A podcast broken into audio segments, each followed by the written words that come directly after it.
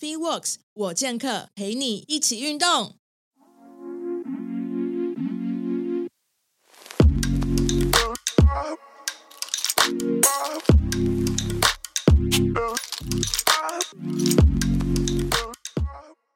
大家好，欢迎收听 FitWorks 我健客，我是 Podcast 主持人 Karen。 那我们今天呢邀请到一个非常特别特别的教练，那他的那个 line line 的大头贴是跳到水面，然后我每次看他 line 大头贴就觉得哦很酷诶，就是好像很会游泳一样。对，那这位教练就是郑志勇 Vick 教练，那他今天要告诉教练们一个非常能够辅助学生，就是在训练，应该说训练学生上面一个可以辅助他们很好的一个系统。那因为大家知道，就是说可能接下来你的学生越接越多，那你自己会希望知道怎么去管理这些学生的训练系统。那我们今天就邀请 Vick 来跟我们分享一下，我们欢迎 Vick。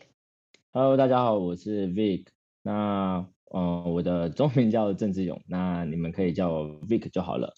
那我、呃、之前呢大学是在台北市立体育学院，那就是现在的台北市立大学，我是运动休闲管理 学, 学系毕业。那后来呢呃，就开始工作，那 后, 后续的工作都主要是以呃带基层的游泳队为主，那就是带他们去比赛啊，或者是做一些经营管理。那后来呢就是在呃有到新北市树林运动中心的游泳池，然后成立之呃算是脱离那一些 学, 学长姐之后，算成立了自己的一个呃游泳队这样子。然后再后来那觉得自己需要一些进修，那后来我就训练了台北市呃的台呃国立台湾师范大学，就是师范大学的运动竞技系，然后念了他运动科学组的硕士。那后来呢，就比较多开始在从事一些肌力体能训练以及运动科学服务上。对，那我现在呢是在健进运动科学股份有限公司担任运动科学的执行顾问，然后也在新庄的呃健身房哦担任一个合伙人的。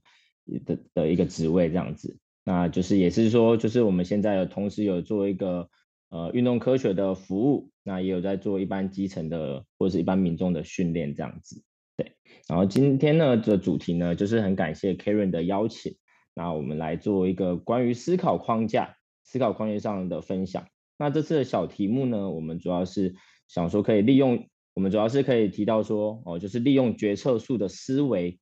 来去辅助我们在训练上的一些管理。那管理什么呢？主要是就是一些方法上的管理，训练方法上的管理，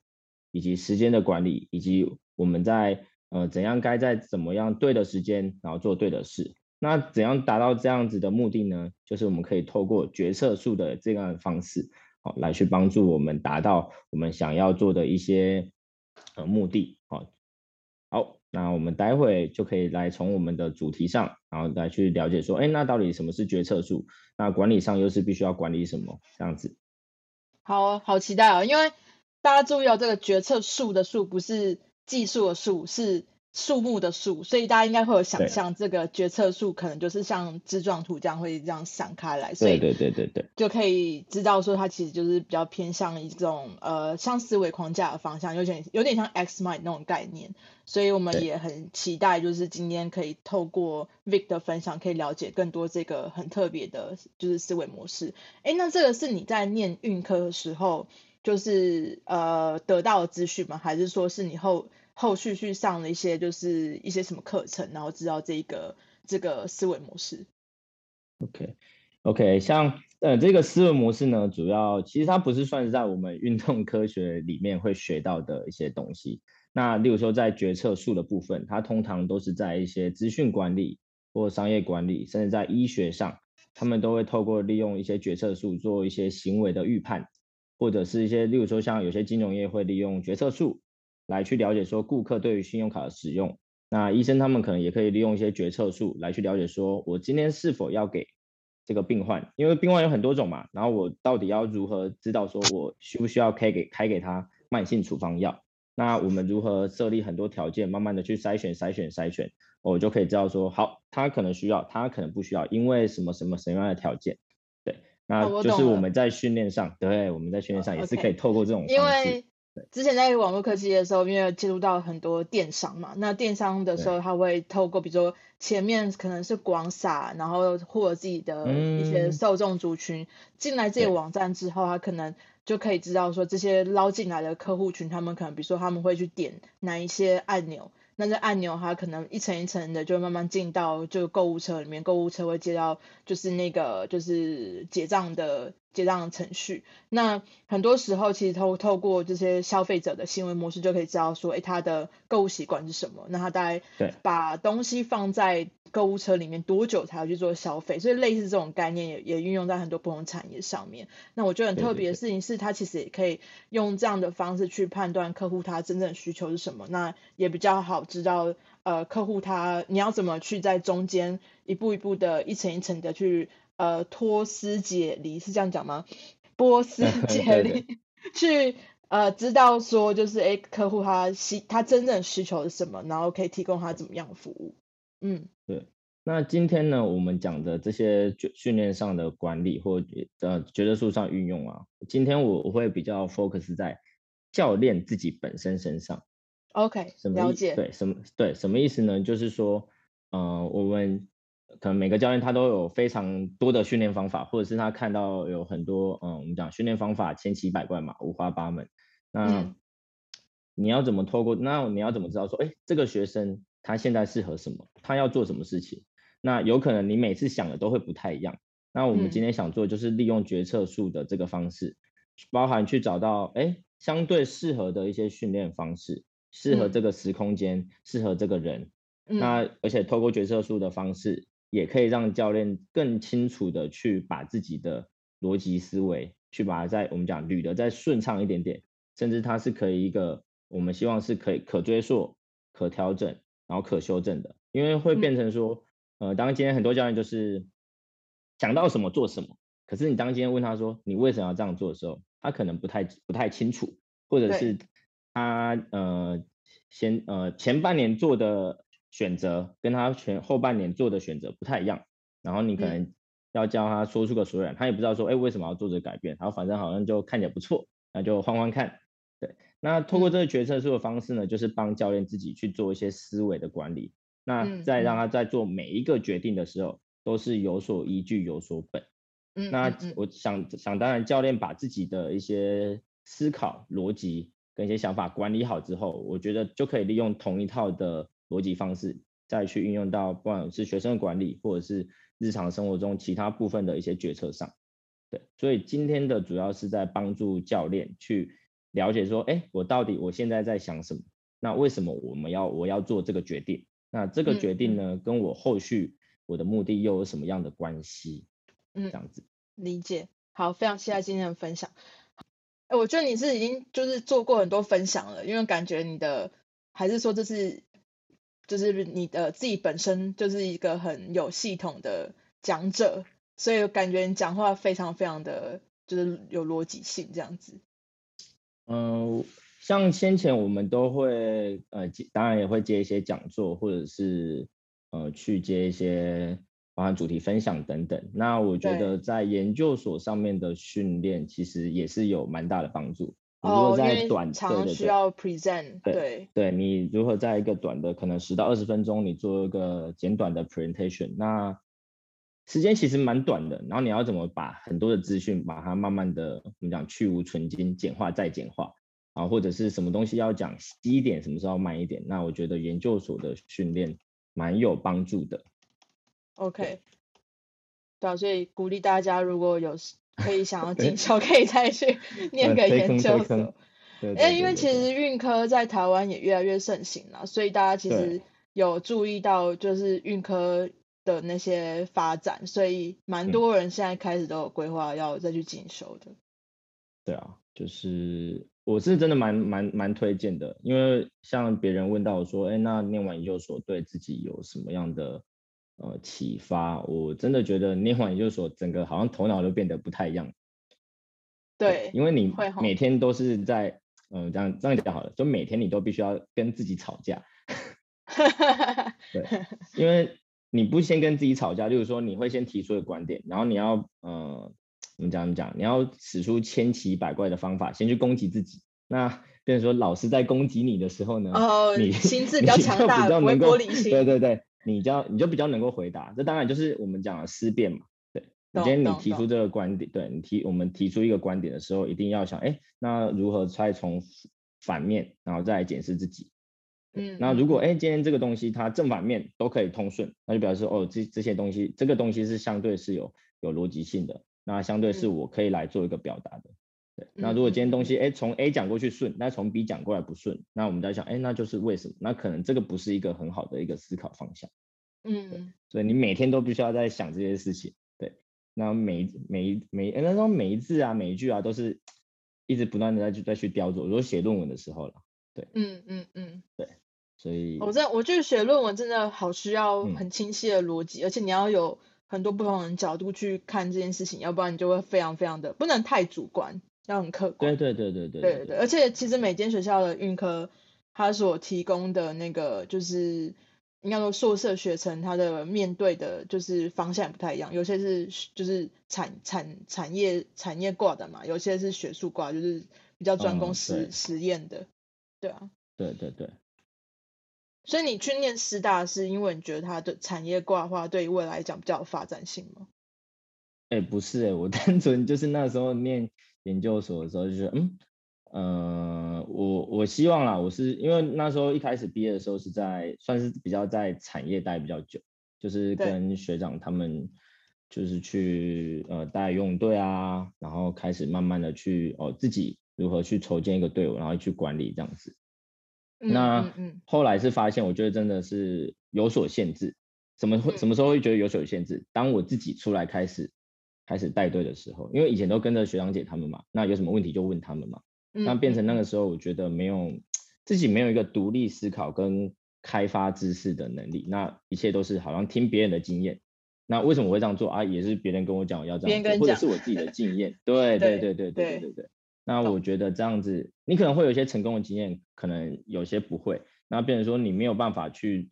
分辨，你也不知道说那我今天问题如果顺如果一切都合乎自己的想象，那当然很好。那很常如果今天你的事情发生跟自己预期不想呃没有那么符合的时候，你就会遇到瓶颈，那你也不知道怎么做，你就只能期待呃例如说又有人可以问，或者是又有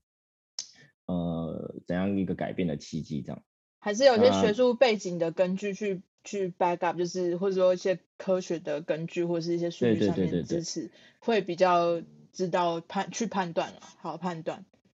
对，就是我觉得就是变成以前就从一个知识的接收者，然后变成说念研究所之后，你就必须从知识的接收者变成知识的开发者，你就必须要从很多你自己看的一些研究，或者甚至是自己做的研究，嗯、然后把它变成知识再传递给别人这样子。嗯，理解。我觉得就是立场跟角色就变得比较不一样。嗯，好，那我想先确认都有有看到画面吗？有的有的有的哈、哦、OK 好，那嗯还是先再次就谢谢那个 Karen 的邀请，然后让我们可以来做做这次啊、呃、这个月主题的思考框架的分享。那这次的小题目呢，我们主要是因为刚刚才提到这个思考框架的时候，那我就觉得说哎，可以把我们先前做的这些决决策树的一些思维方式，然后来去做跟大家做个分享这样子。因为之前这个决策树思维方式、啊、是我们放在我们自己的粉丝专页上，就是哎提供这个思考的方向可以来给大家做参考，那相对比较简短。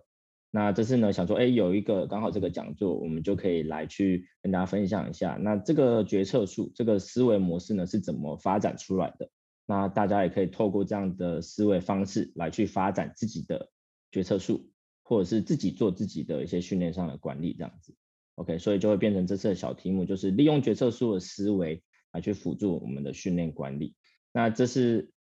我们的主要呢，所谓的训练管理，我们主要是在针对我们教练自己本身。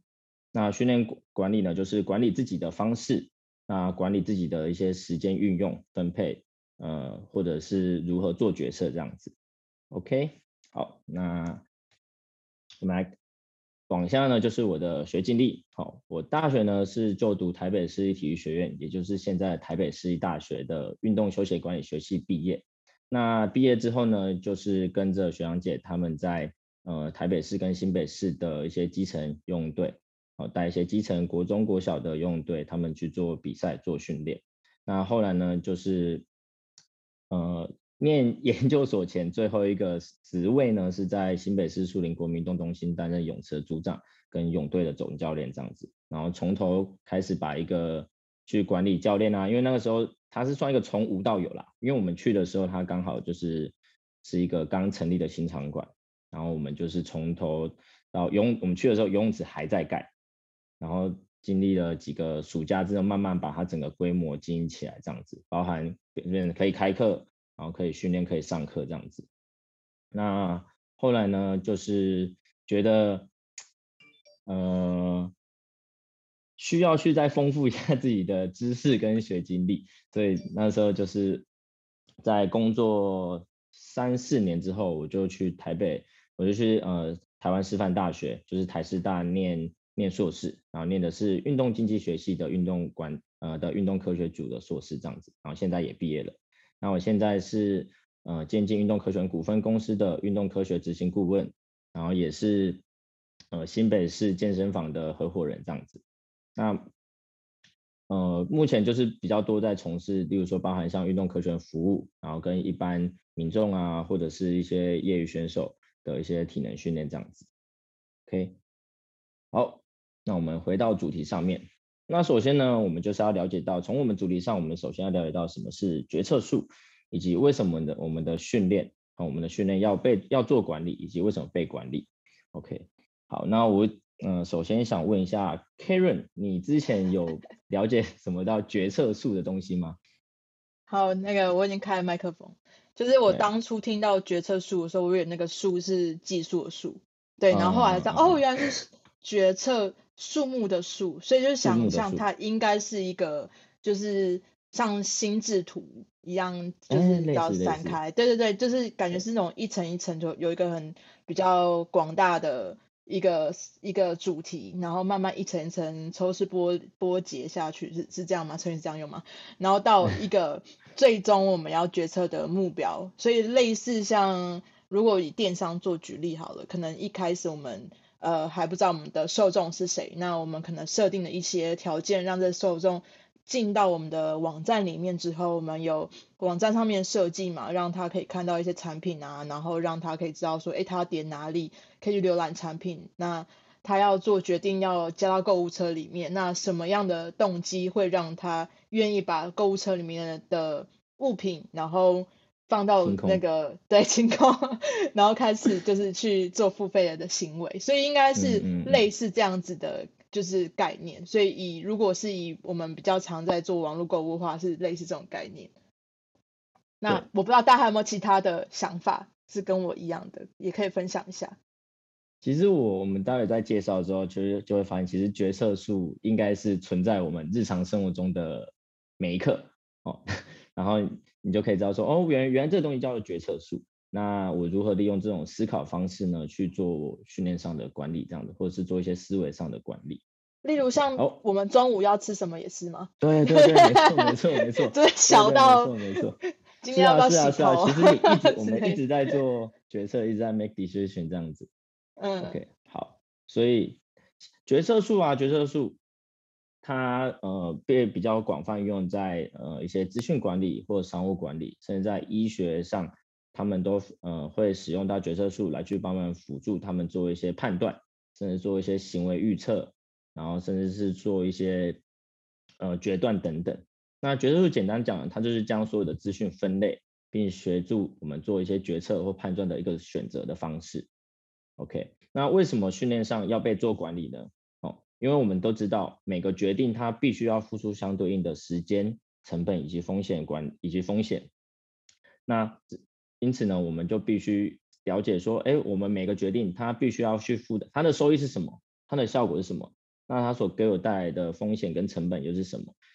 了解了之后我们才能把所有的决定呃依序做排列，然后来去做安排，嗯，妥善的安排跟管理这样子。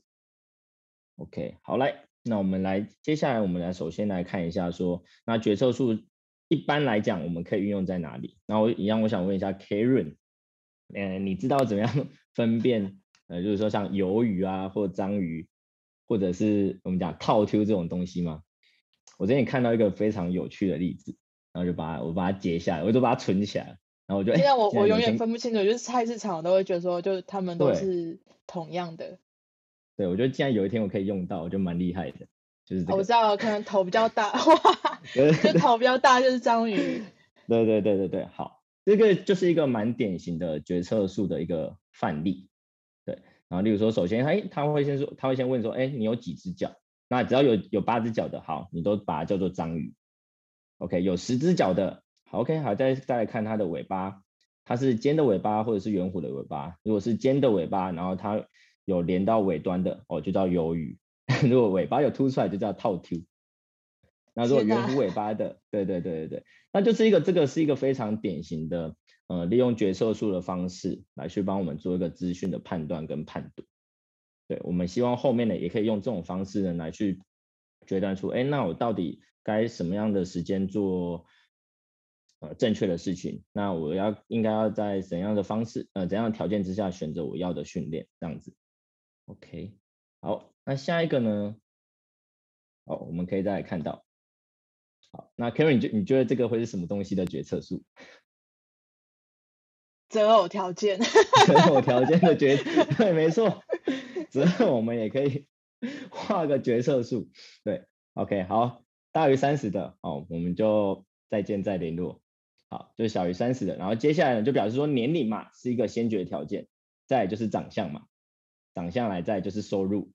我看到，而且这这个下面的决策树它就有一点分歧了。好，如果他今天收入，他今天有两个条件，如果他今天是收入高的，哎，就可以见面；如果他收入中等的，他必须还有一个子条件，叫做又是公务员，哦，又可以再见面的。所以我们在做决策树的时候，也可以利用这种方式，它可以筛选出很多很多不同的条件上来。所以你其实，在做决断的时候，你就不会只有一个方式。当你满足呃，某些条件的时候，它也可以成为你的选项之一。对，所以我们在做化决策树，就是就可以帮助我们了解到，哦，原来我的决定可以有很多种。那每个决定，它因为分别的代表了具备了什么样的条件，它之所以成为我的选项。OK， 好，所以这也是一个决策树的运用方式。好，那我觉得 Karen， 你可以画一下你的择偶决策树。哎、欸，怎么办？我自己已经大于三十，我直接我直接被归到不见哎、欸啊。没有，你可以画你画你自己的、啊，画你自己的。哦啊、你说我择偶条件的是不是？对对对对对对。哦，可是我是大于三这样子。哦，好好。我们再看大家有没有符合条件。你说现在吗 ？Right now 吗？啊，当然不是啊，当然不是。好好。Move on, move on， 还有点尴尬。对对对好 ，OK， 好，所以我们就可以知道，我们决策树主要是有两个条件，两个要点，就是第一个就是筛选。第二个就是顺序 ，OK， 我需要，呃，我要用什么条件来筛选，以及我要在这些条件上我要设定什么顺序，这是一个很重要的关键。那后面来讲说，我们会用什么样方式再来去决定说哪个条件的哪个哪个动哪个要件呢是我必须要筛选掉的，有以及哪一些条件呢是我优先安排的顺序的依据。好，那接下来呢，我们讲到管理，那我们最常看到的管理就是。时间上的管理就是我们最熟熟悉的就是我们的周期化训练，它也是一种时间上的管理。例如说，我把我的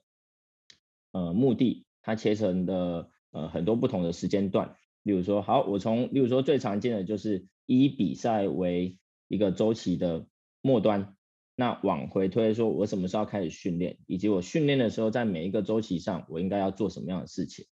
OK， 好，那因为今天不是在讲周期化说啊一定要干嘛干嘛干嘛，所以我们只是举个例子说哦，那周期化它也是一个时间管理上的一个方式。好 ，OK， 好，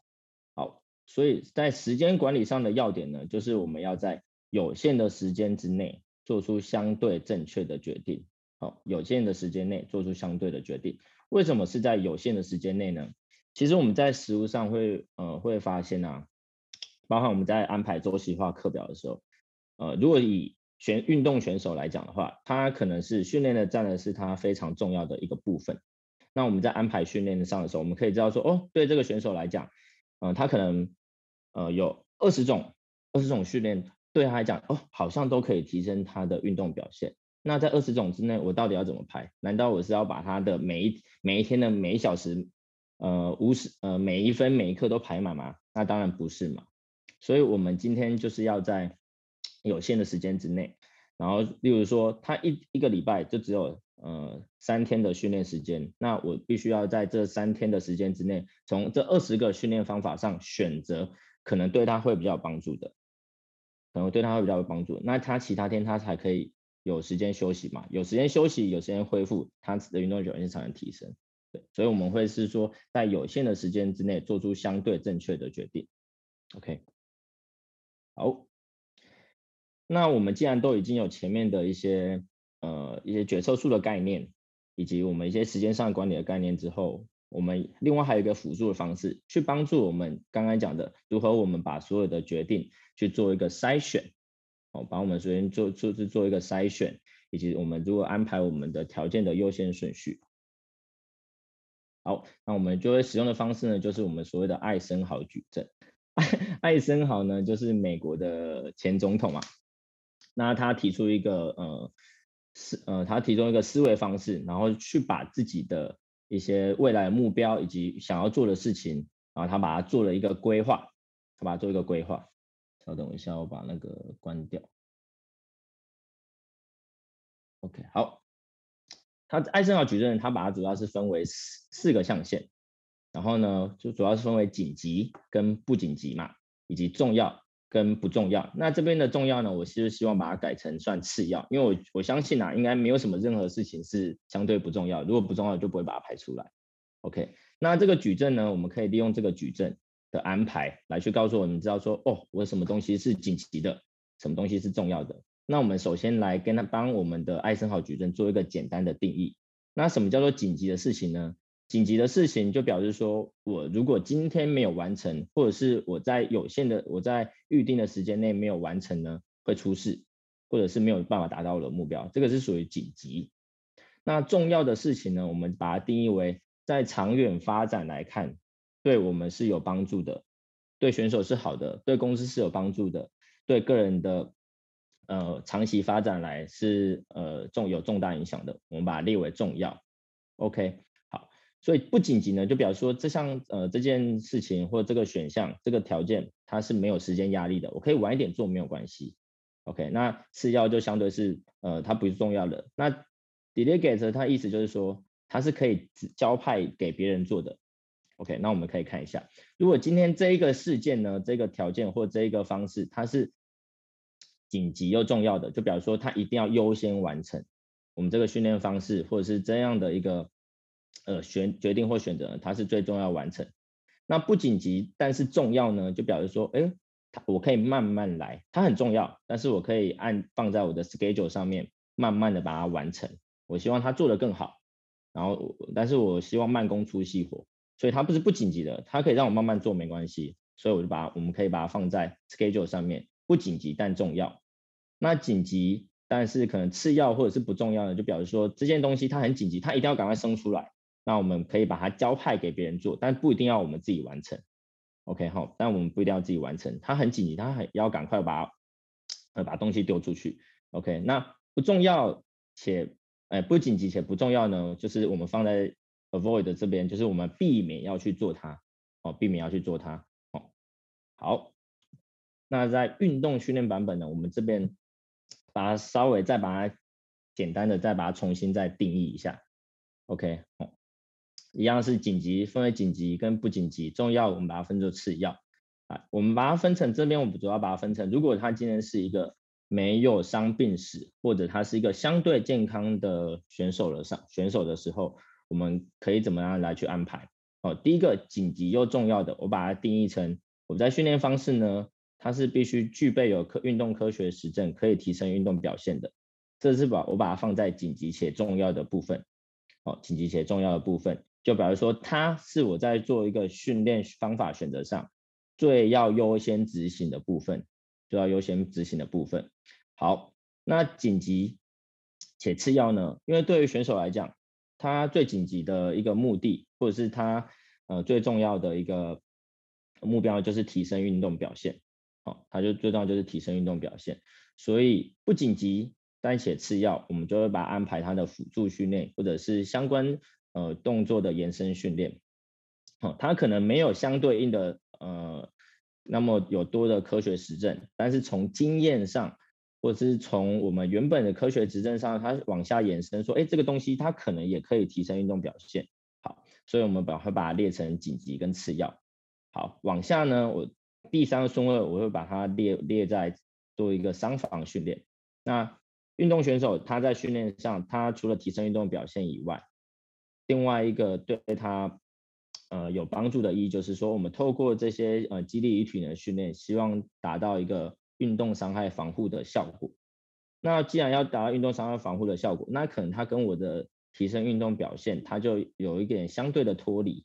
那我会把它放在第三个，哦，我会把它放在第三个。这个第三个是我的呃第三顺位优先选项。那我刚才讲的这些顺序呢，它其实并不是一个完全的取舍，它只是一个时间上面的安排。例如说，我可能比较需要把比较多的时间放在这个紧急且重要的事情上面。拨另外一点时间来做次要，有时间再来做不紧急但重要，我们讲商防训练。 OK， 好，那如果今天是有受伤的呃选手，或者是你的客户他是有受伤的情况之下，他最重要的一定是先做运动伤害处理嘛。那这边表示的红字是表示说，哎，这个可能不是一般教练他可以处理的范畴，那包含有一些呃，急性的运动伤害啊，它可能还要回归到医疗体系上，包含给他的呃复健科医生啊、物理治疗师等等，来去做一个紧急的运动伤害防护。接下来就是在我们讲做复健的训练，复健的训练，那我会把它列在紧急且次要的部分。好，然后大家会看到说，为什么我在这边会把它用一个一红一白、一红一白的。的部分，因为这个部分呢，我们讲复健训练呢，它其实是有一点相对的模糊。我们讲相对的模糊，就是说，呃，教其实我们教练本身我们在带一些训练上啊，其实从呃法规上面啊，我们其实不能说我们在帮他做复健，因为这个可能会有医疗上面的问题。对，复健呢，它其实相对它是一个从法规上来讲，它是一个比较严谨的专专有一个一个名词啦。对，所以我们这边呢，其实有时候你会在做一些相同的，对，呃，在做一个选手相同的一些事情，可能物理治疗师做的或者跟教练做的，其实有时候会有一些相同的地方。对，那可是这个地方呢，以教练来讲，他就我们就不能说哦，他是在做复健，哦，就是不能再做在做复健。所以依照他的运动伤害，他慢慢的恢复了，从急性的运动伤害处理到我们讲复健训练。哦，这边的部分可能是物理治疗师，或者是复健科医生，或者是跟教练、体能教练，可能会占一半一半。好，最重要，他已经恢复到相对呃正常的一些状态的时候，就可以我们进到我们的回场训练。那通常从伤后到要回到他正常的运动表现上，我们会叫它叫做回场训练。哦，这个就是主要是教练是可以负责的地方，所以我们在也是在利用一些名词上，或者在执行上。执行的一些呃操作上面会做一些区隔，这样子哦，主要是在我们可以利用我们的这一个艾森豪矩阵，可以了解说说哦，我现在我选手的状态，然后我可以我知道说哦，什么东西是重要，什么东西是次要，那他要做什么，那你在做一些选择的时候，就可以做一些优先筛选，跟已经排出它的顺序来。OK， 好，接下来呢，我会发现说我们刚刚在提到。都有提到一个叫做呃运动科学实证嘛，运动科学实证。那我这边一样要想要问一下 Karen 或者是呃听众啊，就是你们认为的呃运动科学到底是什么样叫运动科学 ？Karen， 你觉得运动科学在你心目中它应该要是有什么样的样子？我我我也回答，然后也想说可以让就是听在场的听众也可以来分享一下。那对对对，运动科学的话，我觉得它就是因为很多时候我们在做很多，比如说训练上面，其实我们都是只是在执行那个动作，但是没有办法把它数据化或是量化，嗯、就是应该说它的呃后面的效益没有办法把它就是产出一个结果性来，嗯、所以运动科学其实比较多的时候就是在做一些数据上面跟这些后续效应的一些。研究，然后去把它可以作为就是一个产出一个报告这种概念，我不知道这样子理解对不对？嗯，我觉得这样理解是对的，但是我觉得呃，他离呃对算对了一半，呃以以我的以我的观点，我觉得他是对了一半，对了一半，就是大家可能都会认为说，哦，运动科学，当然当然运动科学讲求的是数据化，讲求的是实证。那我们这边讲求的运动科学呢，其实更重要的大前提叫做一个运动科学的思维。那运动科学的思维呢，我认为它是主要是对于每个知识的判读跟思辨，就是思辨的意思就是说，你必须要去知道说，哎，你今天你知呃你所得到的资讯，它的可信度有多少？那你今天你在做的这个决定的时候，你要不断的要去检视自己，但今天到底做的是不是对的对的事情 ？OK， 好，我觉得这个是算运动科学的一个算一个概念啦。所以我们讲科学，科学其实科学就是不断的在验证嘛，对，就是我们不断在呃产生新的呃新的资讯，那新的资讯它又不断的在被验证，然后不断验证之后，它又产生新的一个一个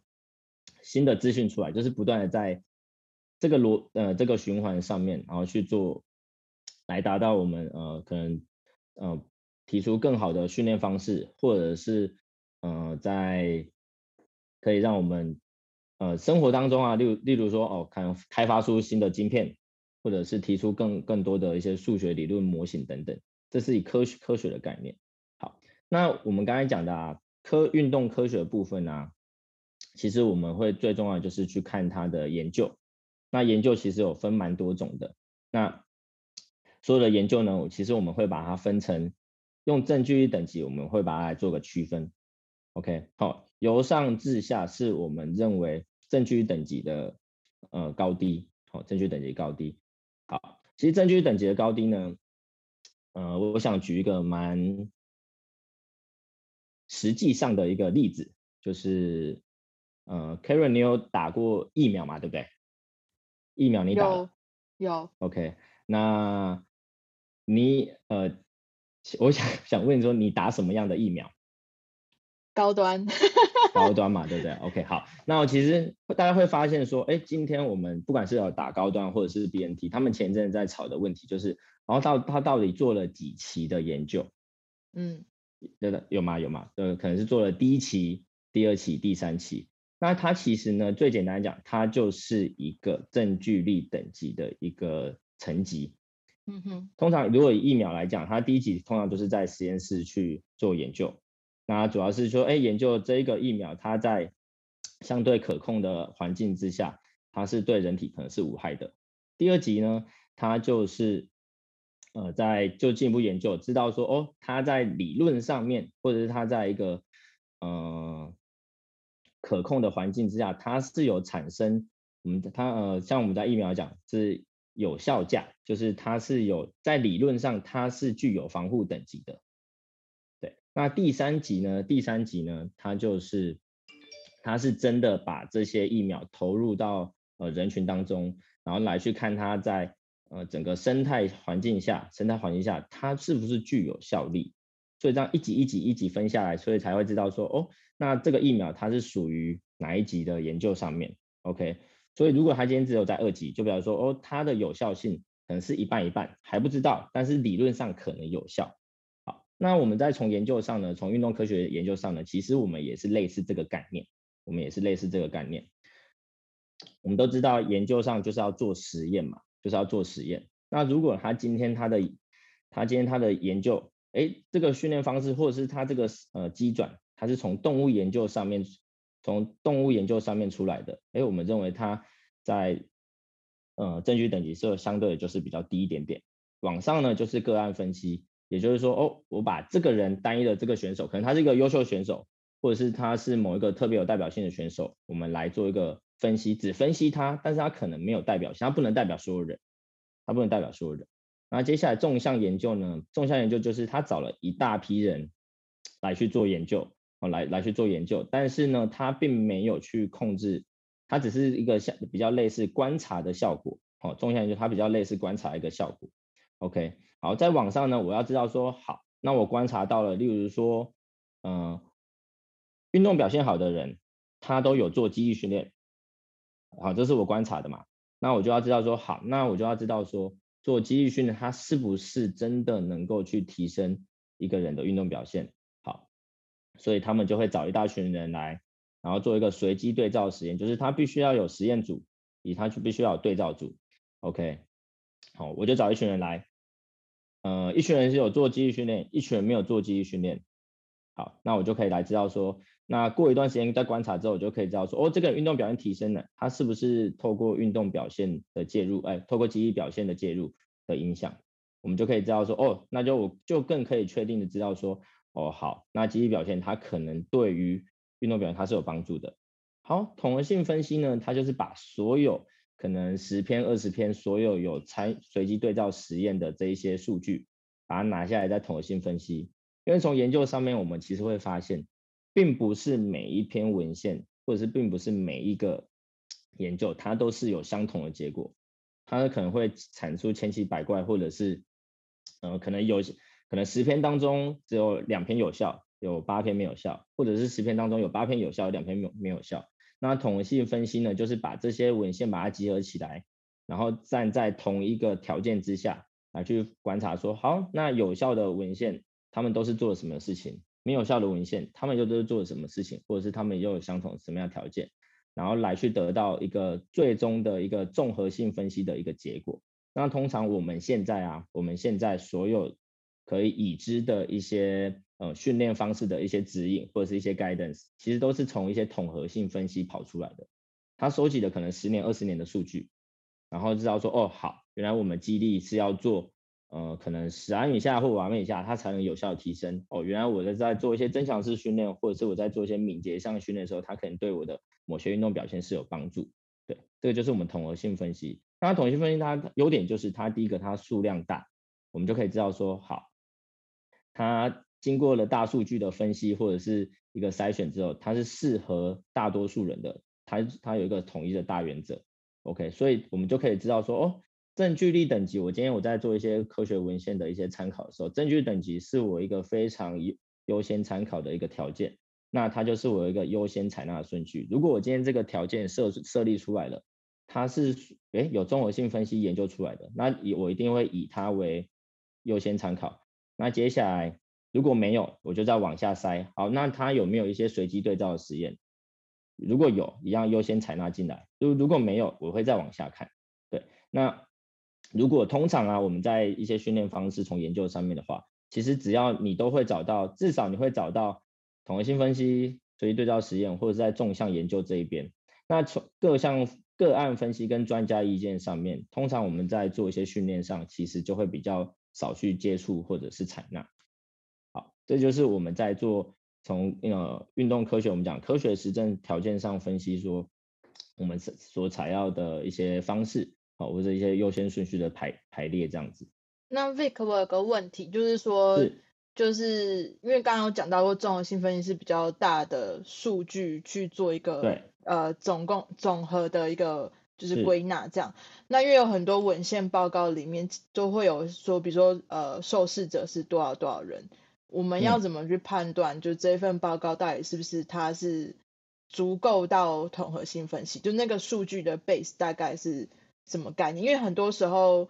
嗯，像有之前不是有出了一个，就是做，哎，忘记那个那个文献是什么，反正在讲就是做重训的、嗯、肌力训练的那一篇文献。那它因为其实它停留在比较多是比较可能在纵向研究这边而已，它没有到、嗯、可能它有去做一个对照实验，它没有去做过验证，嗯、然后就发了这个文献，就大家还是。就是一昧这样去跟风嘛，那我们不去讨论那篇报告呃文献，但是我们想要知道说怎么样去判断 一, 一份文献里面是不是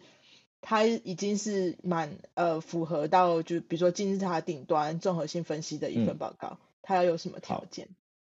？OK， 通常啊我们呃一份文献如果它今天它只是纵向研究的话，它通常都会在它的标题或者是在它的一些摘要上面都会载明。那为什么我们都在讲说，呃，从呃有些人就会认为说，哦，为什么书跟研究上面它会不太一样的地方？好，其实呢，我们会了解到，书它可能是可以有一个人写或两个人写，他写出来，出版社负责什么事情叫做排版，对，那它可能代表是这个专家或者这个学者他的观点或者是他的言论，但是我们会知道说统合性分析或者是一些对照实验，他在被发表的时候他在被发表的时候他必须经过我们讲的同侪审查，意思就是说你今天我这个文献要被发表之前，它必须要被经过同业的一个匿名的呃，我们讲同业应该说相同领域学者他的匿名审查，就可以知道说就可以会变成说至少我今天都呃，我的文献或者是我今天我的研究发表出来的是被经过认可的，我的方式是是被接受的，被同业所接受的。 OK， 好，那像刚才 Karen 讲到说哦，那我例如说我要看多多少人啊，或者是我要去看嗯有多少篇这呃这个统合性分析里面有多少篇文献，那我才呃适合一个采纳呃优优先采纳的顺序或它的证据率等级。那其实实际上来讲很难完全按照、呃、我们讲我们讲的呃研究数或者是他所收集到的人数去判断，因为也有一些统合性分析他所因为他的筛选的条件很严格，例如说他今天他要做呃间歇冲刺的训练，然后他是找我要去分析呃球类运动员对于间歇冲刺的呃间歇冲刺对于球类运动员他的有氧耐力的影响。他筛选出来，他把所有的他呃做筛选出来的，他只收篮球员，呃，可能足球员或或或者是橄榄球员。他这样筛选出来的时候，会其实发现，哎，他总共只收了八篇的 paper 而已。然后他就可以来做个统合性分析。那变成说，其实像刚才呃薛院讲的，其实纵向研究跟统合性分析，它已已经有一个基本上它的层级的划分，那都在一个统合性分析上面，我们其实。更深入点，其实变成是我们读者自己要去判读，说哦，这篇这篇研究上面他收了多少人的呃去做呃一个研究或者是做一个分析。简单讲，这个就是会必须要考验到说，哎、呃，你会不会有阅读文献的能力？对，所以像您刚才讲到的，好，如果他今天只是一个纵向研究，我我可以知道说，好，那我必须要优先把它排除掉，我必须再往上一个层级看，哎。这个纵向研究所它设立出来的一些条件上，它要去观察肌力表现的对于可能某些族群影响，那我就要往上看说，哎，它有没有一个综合性的分析？如果有，如果有一个综合性或统合性的分析，如果有，我可以采纳；如果没有，哎，那我是不是有一些其他方式？我先把它搁置。那如果我们没有，那其实它也是一个我们优先我们可以采纳的一个条件或者是方式。所以我们前面一直在讲到，我们想要做的其实不是在找一个绝对正确，我们来找一个是相对正确的一个决定跟方式这样子。OK， 好，那简单。可是如果要进一步深入说啊，我们到底要怎么去看这些 paper， 或者是我怎么样去进一步的解读？那我觉得对于呃今天这样一个小时绝对会不够用，对，一定不够用。说，例如说，好，我今天看到，对我今天载到一篇，我今天看到一篇 paper 之后，我看完它的摘要。可能我们自己其实包含研究者，我们自己也要有资讯判读能力，而不是把呃把他的嗯、呃、他的摘要看完说哦他说可以提升好，那我就我就把它拿来用这样子。对，这是这是相对已经是进一步了，但是对如果说一般人来讲，我们先去了解说他今天我们这个研究他是怎样的一些研究方式，其实就是一个最简单的一个筛选方式。那我们再往下哦，那其实我们从刚刚的一些呃筛选方式呢，我们可以再往下。提升到一个叫做决策心理模式、哦、决策心理模式，那我们一样把它分成四个，那它其实呢也是可以把它换成一个象限。那我在呃某一些书上我发现，哎，它把它用成一个原呃一个标靶图的方式，我觉得这个方式我觉得更喜欢、哦、所以一样我把它做成一个标靶图的方式来跟大家分享。好，好，在呃我们在做一些资讯判读上呢，我们可以了解知道说哦。经过科学实证的，我们把它称之为已知的已知，那个念起来有点绕口，就已知的已知哦，就变成说这个东西呢是我们已经知道了，它也确实被证实的东西，我们把它称之为已知的已知。OK， 第二个层级呢，它叫做未知的已知 ，unknown knowns， 哦，未知的已知，也就是说它是建立在已知上，但是它可能还会被验证，它可能是一些。我们在训练方式上，它可能是科学实证方式的衍生，或者是你的一些经验，或者是一些直观的方式。OK， 好，我们把它称之为未知的已知。那从研究上呢，它是我们可以透过一些演绎或者是归纳的方式来去来寻求这个未知的已知当中的一些方法。那演绎呢？演绎的意思就是你今天设立了一个，呃，你今天设立了一个理论模型，然后我们根据这个理论模型来去验证验证它、观察它，我们叫演绎。那归纳呢，就是我们现在刚刚讲讲的，我们找一大群人来，然后我帮他归纳，哎，我似乎看出了某一些规则，哦哦，原来吃了某东西的人，哇，他运动表现变好，哦，那可能因为是这个某东西的方的介入。但是我不知道，但是我从归纳出我已经归纳出了一个规则，好，那就是归纳法，那可能也是我们可以采用的方式。好，已知的未知呢，已知的未知呢，就是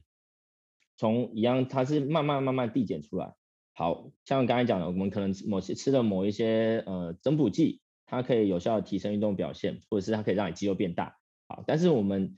从未知的已知呢，就会变成说，哎，它到底要吃多少的剂量，我们不知道，它一样是建立在我们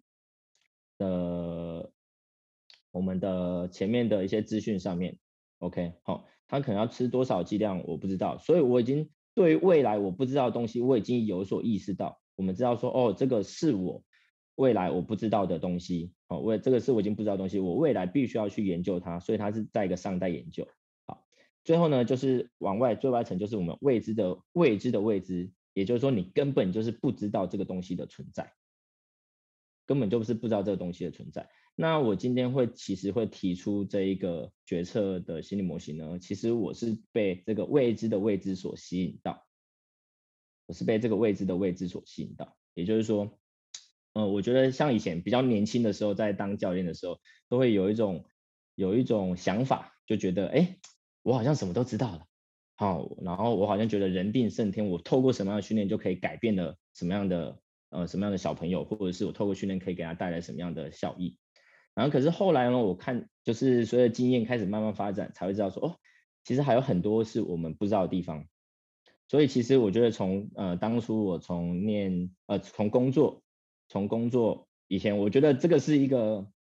呃算是心理轨迹的变化。我从已知的已知变成未知的已知，然后我哎要念研究所以前，我变成已知的未知好，所以我去念研究所。念完之后我才知道说哦，原来很多东西是我未知的未知，所以或或者是它根本就不是，这根本就是已经有点像你你没有想到，它可能存在，但你没有想到，对，所以这个部分呢，就是我觉得它是一个决策心理的一个模型。然后呃，我们身为教练，其实我们也是要知道说哦，其实有很多方式，包含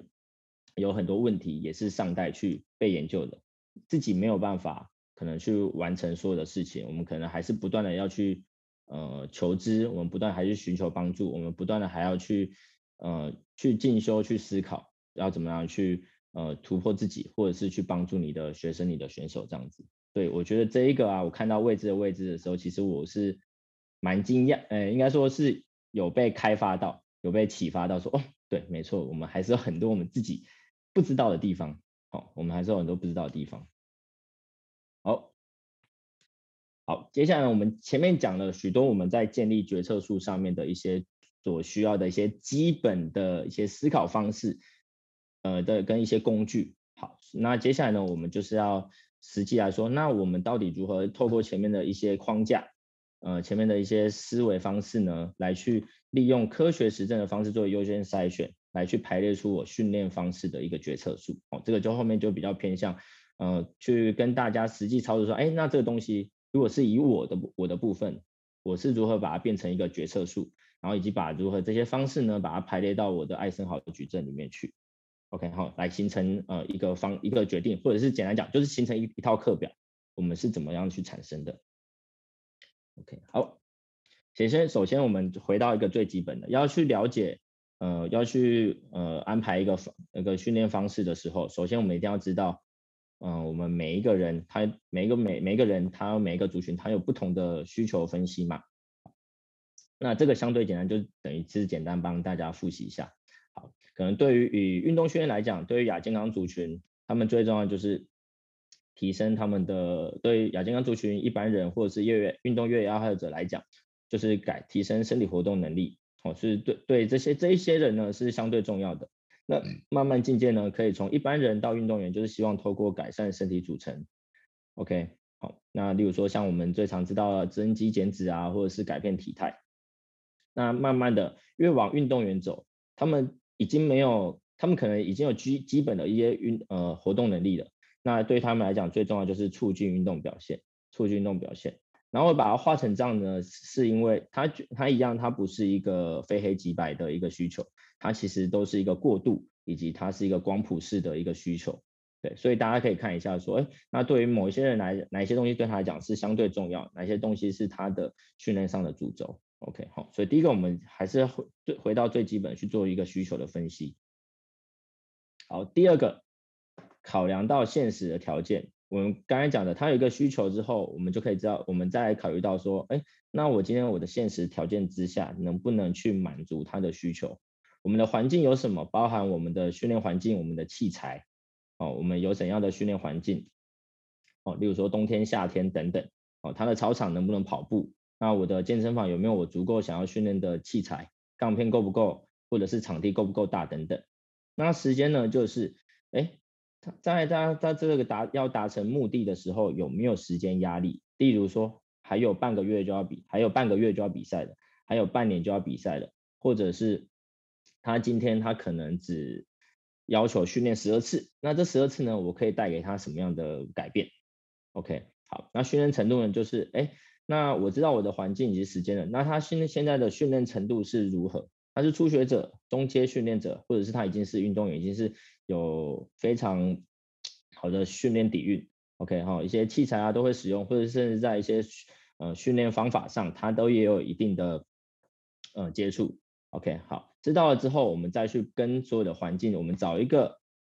最终的集合点哦，最终的集合点是知道说 ，OK， 好，我必须要去配合它的环境、时间与训练程度来找中间我所应该要有的训练的方式。好，接下来就是我们的决策树的产生哦，决策树的产生。我们刚才提到说，我们第一个第一个优先筛选的条件，我们在紧急跟重要的部分，我们是以运动科学实证作为训练方式的优先筛选。好，所以呢，我们第一个条件就是，我今天要找到一个训练方式，哎，我找到这个训练方式，我不知道它到底要把它排进我的艾森豪矩阵哪一个部分啊？它到底要占我的训练运动训练的呃时间的多或寡？所以我们就可以设立第一个条件，我们就去问自己，该训练方式是否对于提升运动表现是有科学的实证？我能不能找到足够多的研究去证明？我能不能找到足够多的呃一些呃研究报告去帮我做背书哦，包含我们的训练动作、强度训练等等。哎，如果有的话很好，那就直接去引用，去引用哎研究上面它告诉我们的一些方式哦。那这个方式呢，应该是要占我们训练大部分的一些时间。好，那如果没有的话呢，其实很正常，因为其实并不是所有的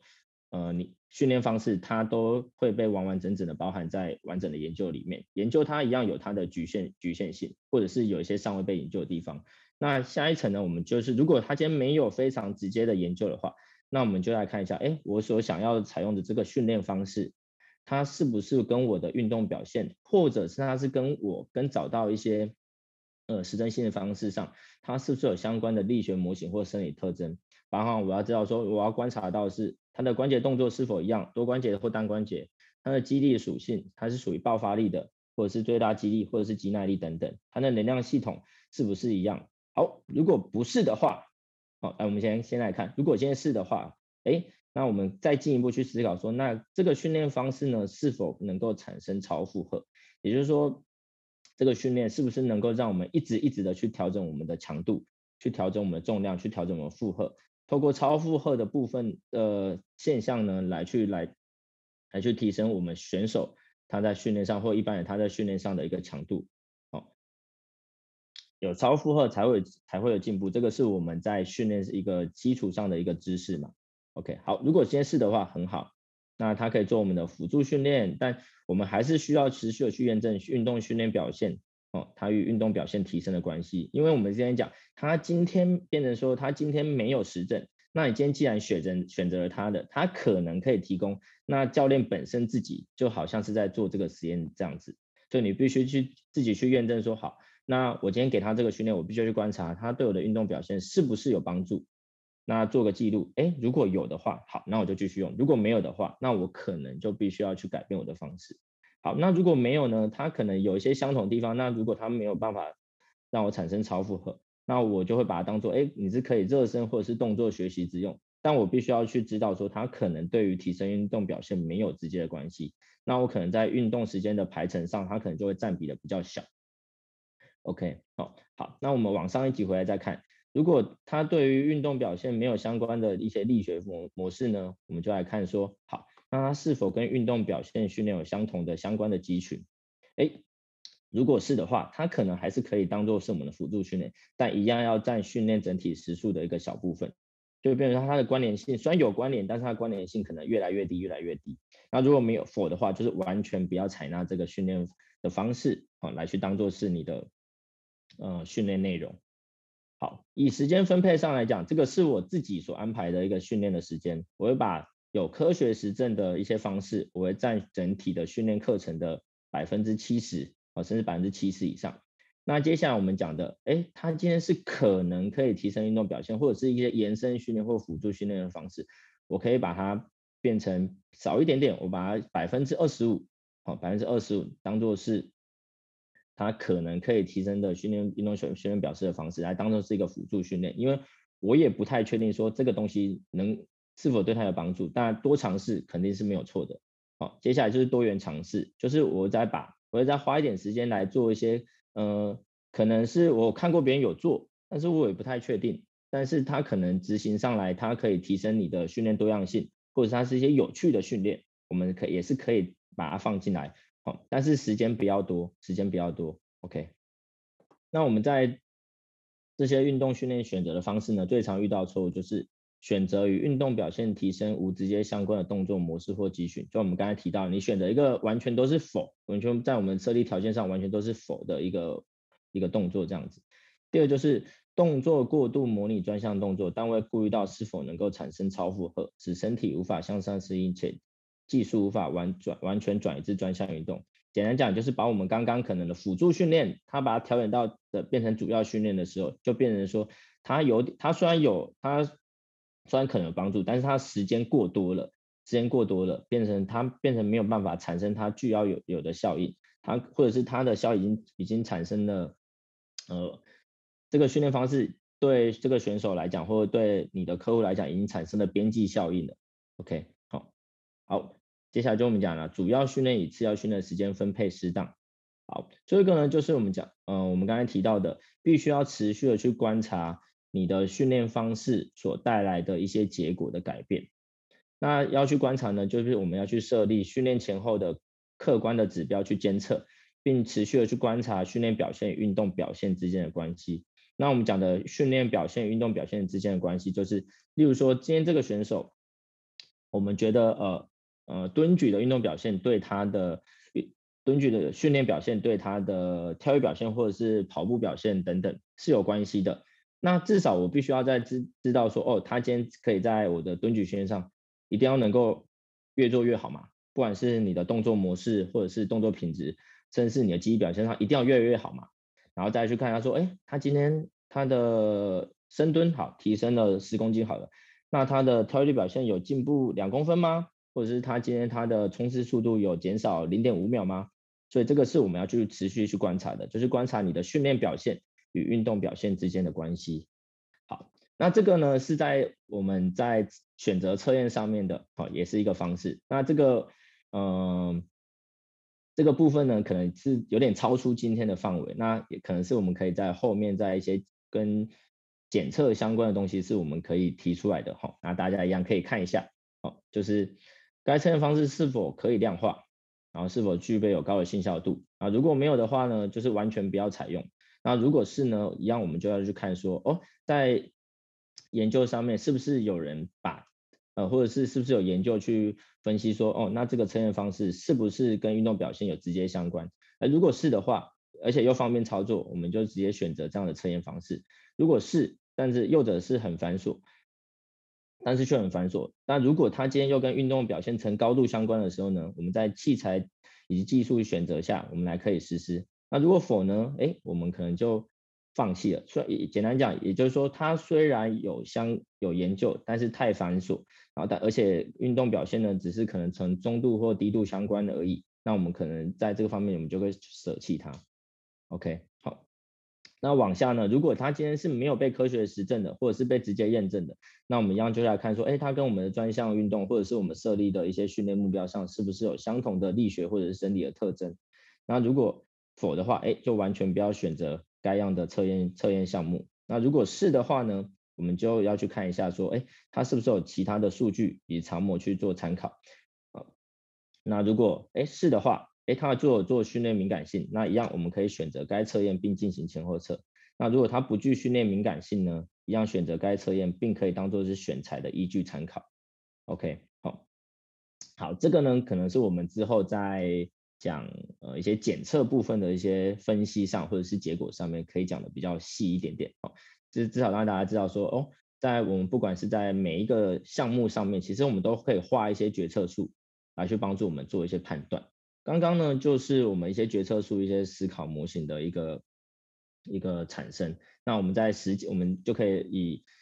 呃激角激励与体能教练的角色来去做一个实际的切入哦，看我们怎么样，就是说刚刚画出来的角色树我们怎样去运用。那我这边会讲说，哦，以激励体能教练的角色切入，主要是因为虽然面对同样的项目，虽然它都是要提升它的运动表现，但对于专项运动专项运动的教练或者是激励与体能的教练，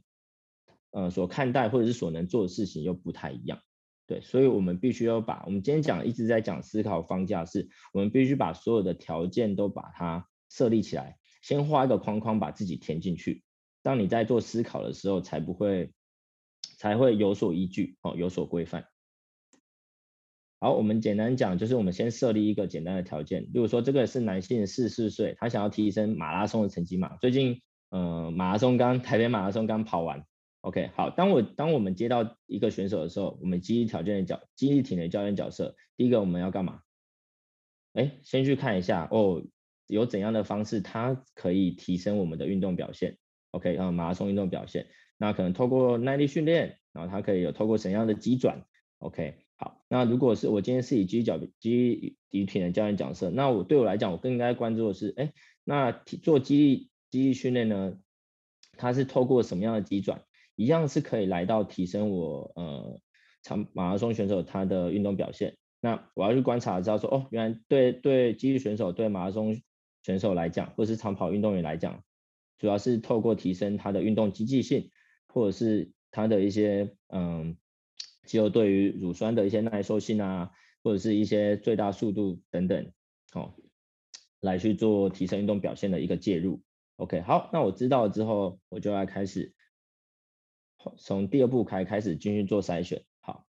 必须我现在知道说，哎，那我训练的环境有哪一些？哎，我有一个可能户外操场可以用。那我的训练中心呢？我的健身房有一些自由重量或一些机械式器材，哦，这些都是我可以使用的。好，时间呢是，哎，它距离比赛已经有半年了，然后每周训练一到两次，每次只有一小时，哦，每次只有一小时，那我就必须说，哦，我只有一小时，所以我在时间运用上面就要更加的紧凑。有哪一些训练我是应该被优先排除掉，甚至是我不能做跟他原本跑步，呃，原本在呃，例如说他有自己觉得有在跑马拉松，或者是他有参加一些跑团，我不能做他跟跑团有重复的一个训练，因为如果已经重复了，那就变成说我没有好好利用他这一个小时的时间。OK， 好，好，接下来我们来看他的训练程度，他一样我们把它设定成他没有严重的伤病史，马拉松训练三年，主力训练年资一年，呃，会使用杠铃 ，OK， 很好，那变成说他可以。我知道说好，那在这些训练上，我可以知道，我可以去检索一些哦，有关于一些自由重量或者一些杠铃里的一些可能一些训练动作，它对于它运动表现的提升可能有哪一些？好，好，这个可能就是我呃必须要去选择一些方式，可能我必须要查找的一些文献哦，就是我可能必须要去检索很多，然后再从中一一一一的去筛选这样子。所以呢，我现在必须要选择出哦，我从上述那些文献。我必须去选择哪一些我应该占大部分的时间，哪一些是辅助训练 ，OK， 好，哪一些又是属于属于热身动作或者是动作学习上。好，一样哦。我们有那一张图之后，我们就可以把我们所有的训练主轴安排上来，变成我们的一个艾森豪矩阵，我们就可以透过这艾森豪矩阵去安排你每一次的训练课表跟训练内容。啊，紧急且重要的应该站在你的课表的 百分之七十 以上，就是你每一次在安排课表在训练的时候，你都应该把这些安排上去，因为这些是有经过你前面那些文献解锁，它有一些实证性的一些结果，我们就必须优先采用它。 OK， 好，当然你的训练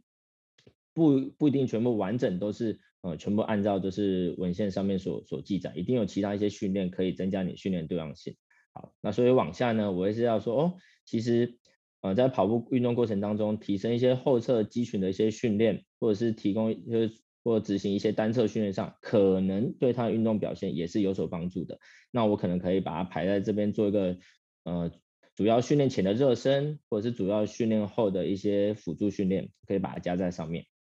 好，那对呃紧急且紧急，哎不紧急但重要的呢，我就把它定义为在非下肢的训练上面。对于上肢呃相对选手对于马拉松选手来讲，上肢肌力可能也是呃他需要长期被发展的一个项目，但是他对运动表现可能没有那么有直接的关系，我就必须把它排在。 可能重要，但是没有那么紧急。我有时间做，没有时间我就不做的一个方式。OK， 好，好，然后核心肌力也是一样，我必须要去知道说我在执行核心肌力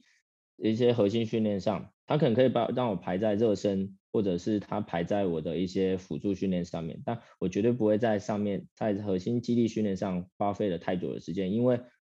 我没有找到任何文献支持说只对训练核心肌力对运动对。 呃，马拉松选手有直接的运动表现的影响的提升，所以我就把它排在我的呃重要，它可以当热身，但是一样我不会在它上面花太多时间的一个训练上。然后敏捷与炫耀训练是呃从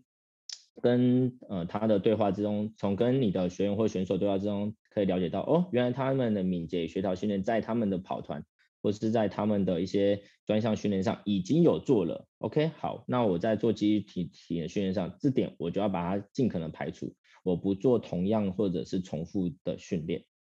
OK， 好，好，这个就是你可以从这个表，然后来去检视说，哦，我今天我课表安排上面，我所时间所占的多寡，哦，是不是安排的适当？好，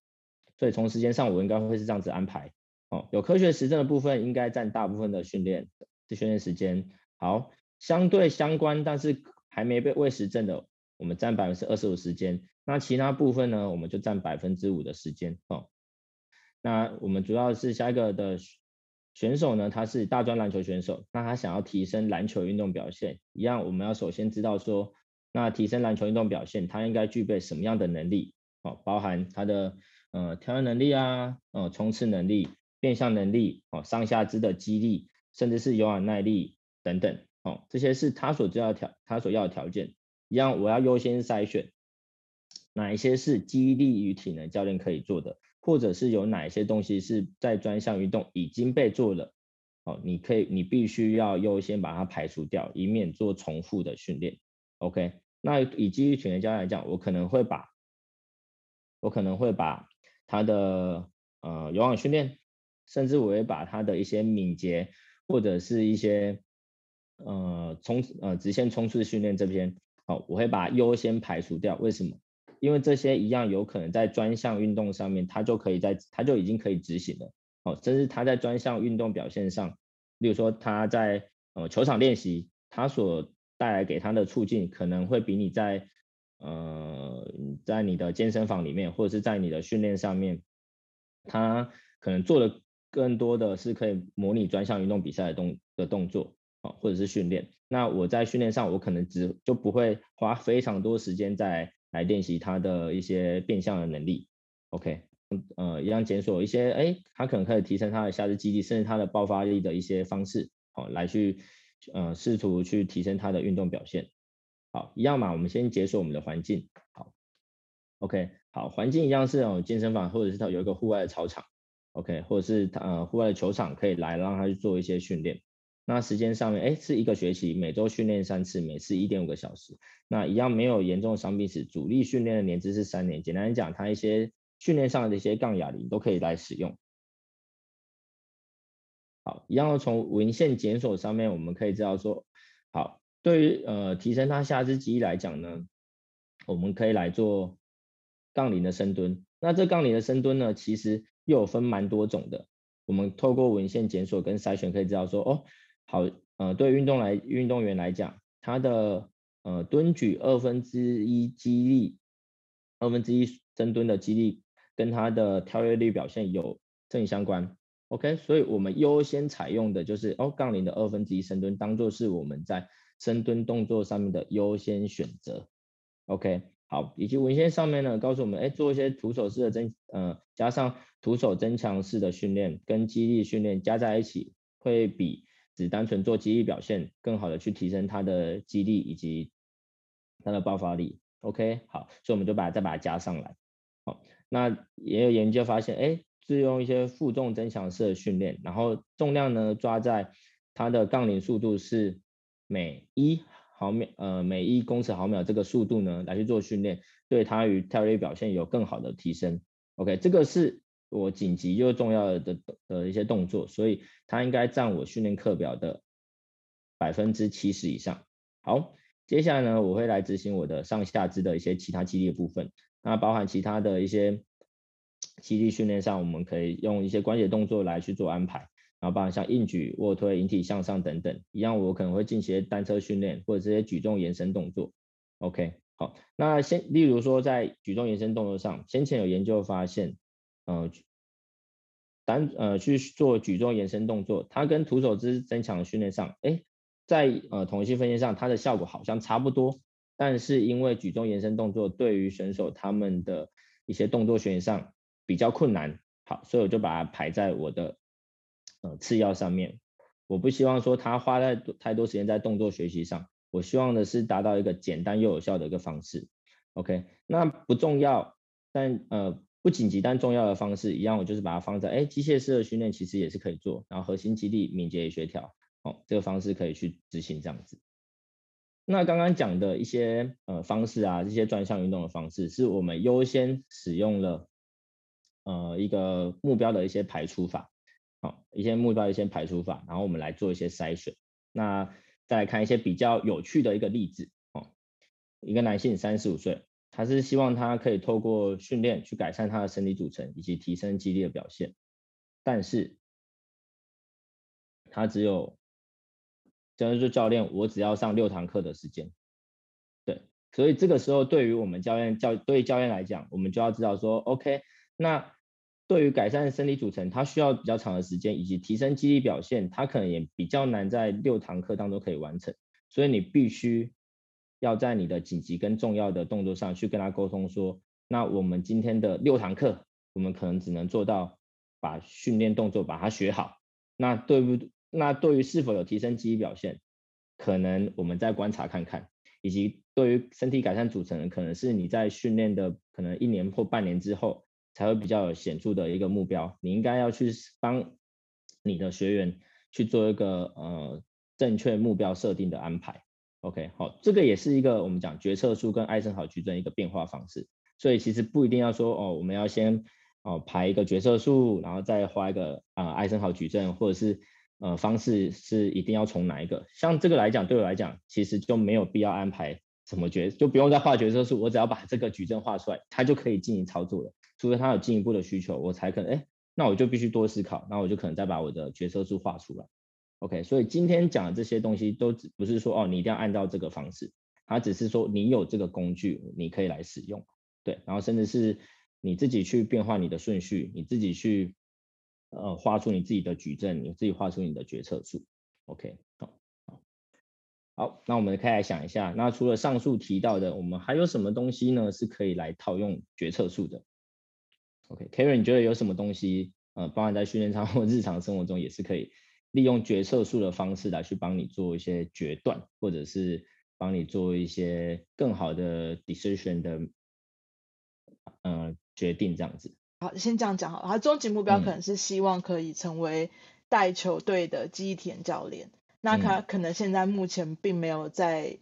教这些，就是以他为主的一个。以这些球呃，应该说运动员为主的的训练、嗯嗯嗯、所以他可能现在接触到是一般的普通大呃普遍的大众，可能需求还是在比如说雕塑身材啊等等的、嗯、那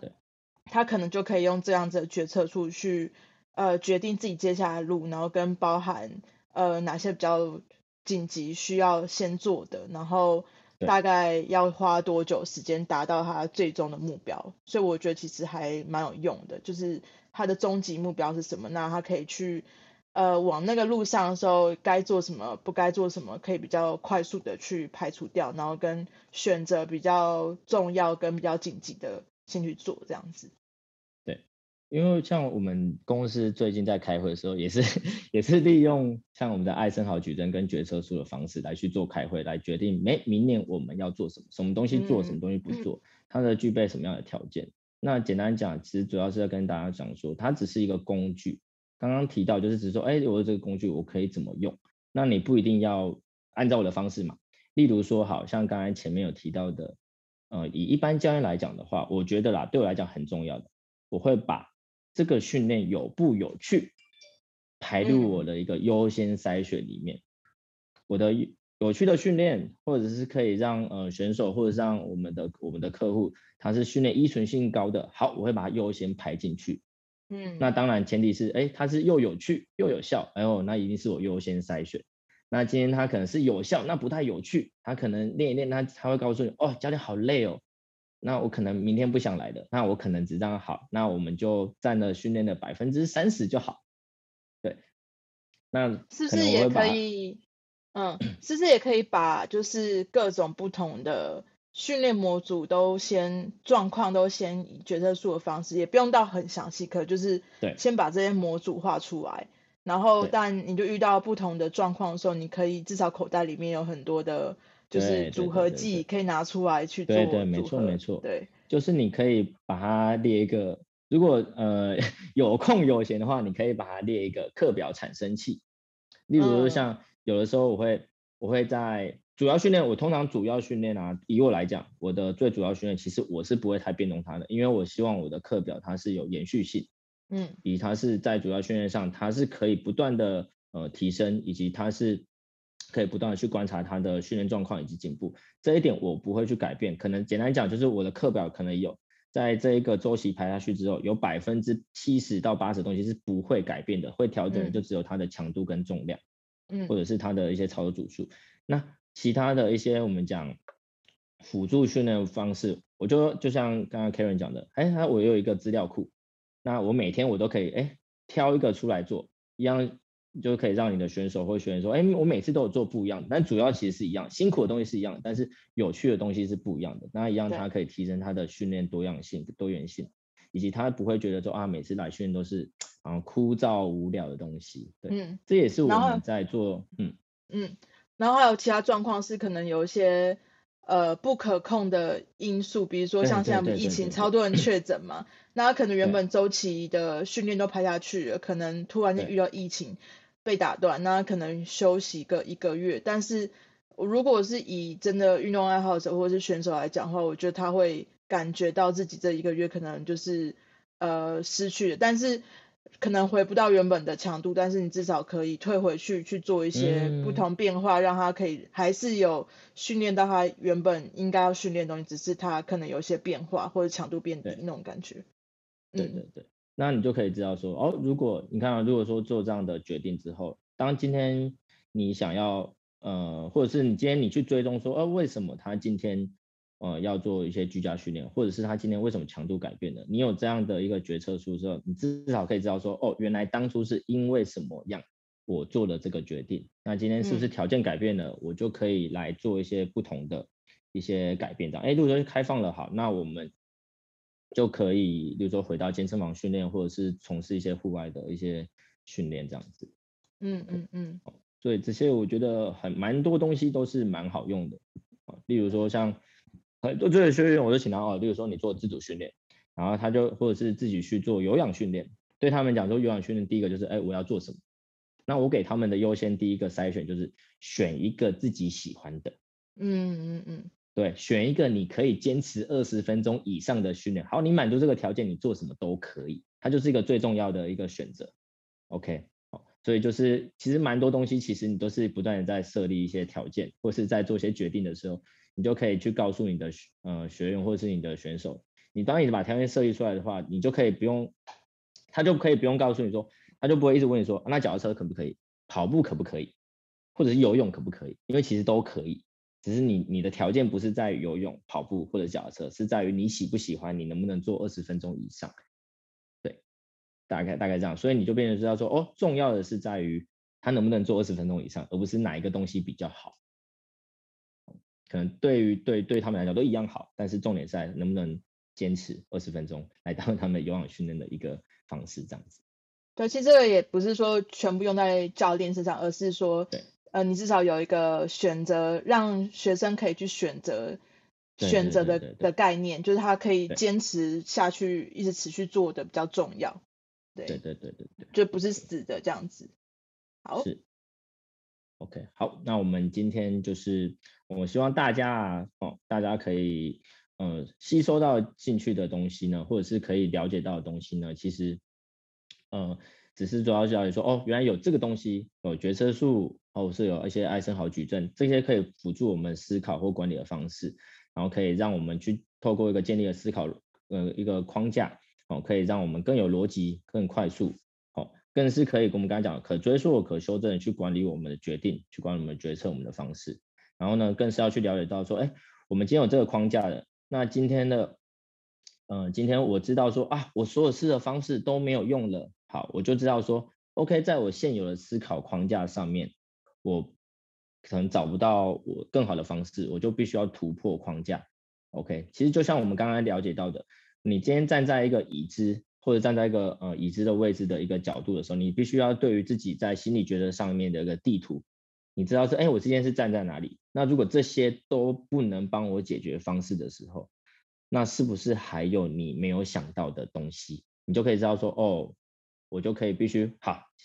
我目前所有的东西我都必须把它排除掉，我必须要再进一步的去寻求哎其他的协助，或者是我再去找、呃、其他的方式这样子。所以了解框架、突破框架，其实是我们在呃其实设立一些决策树或者是设立思考框架上一个呃更重要的一个目的这样子。那今天就到这边。好，很感谢 Vick， 我觉得超级实用，就是希望今天听到的人都觉得非常实用。Vick 有料，浮夸浮夸浮夸。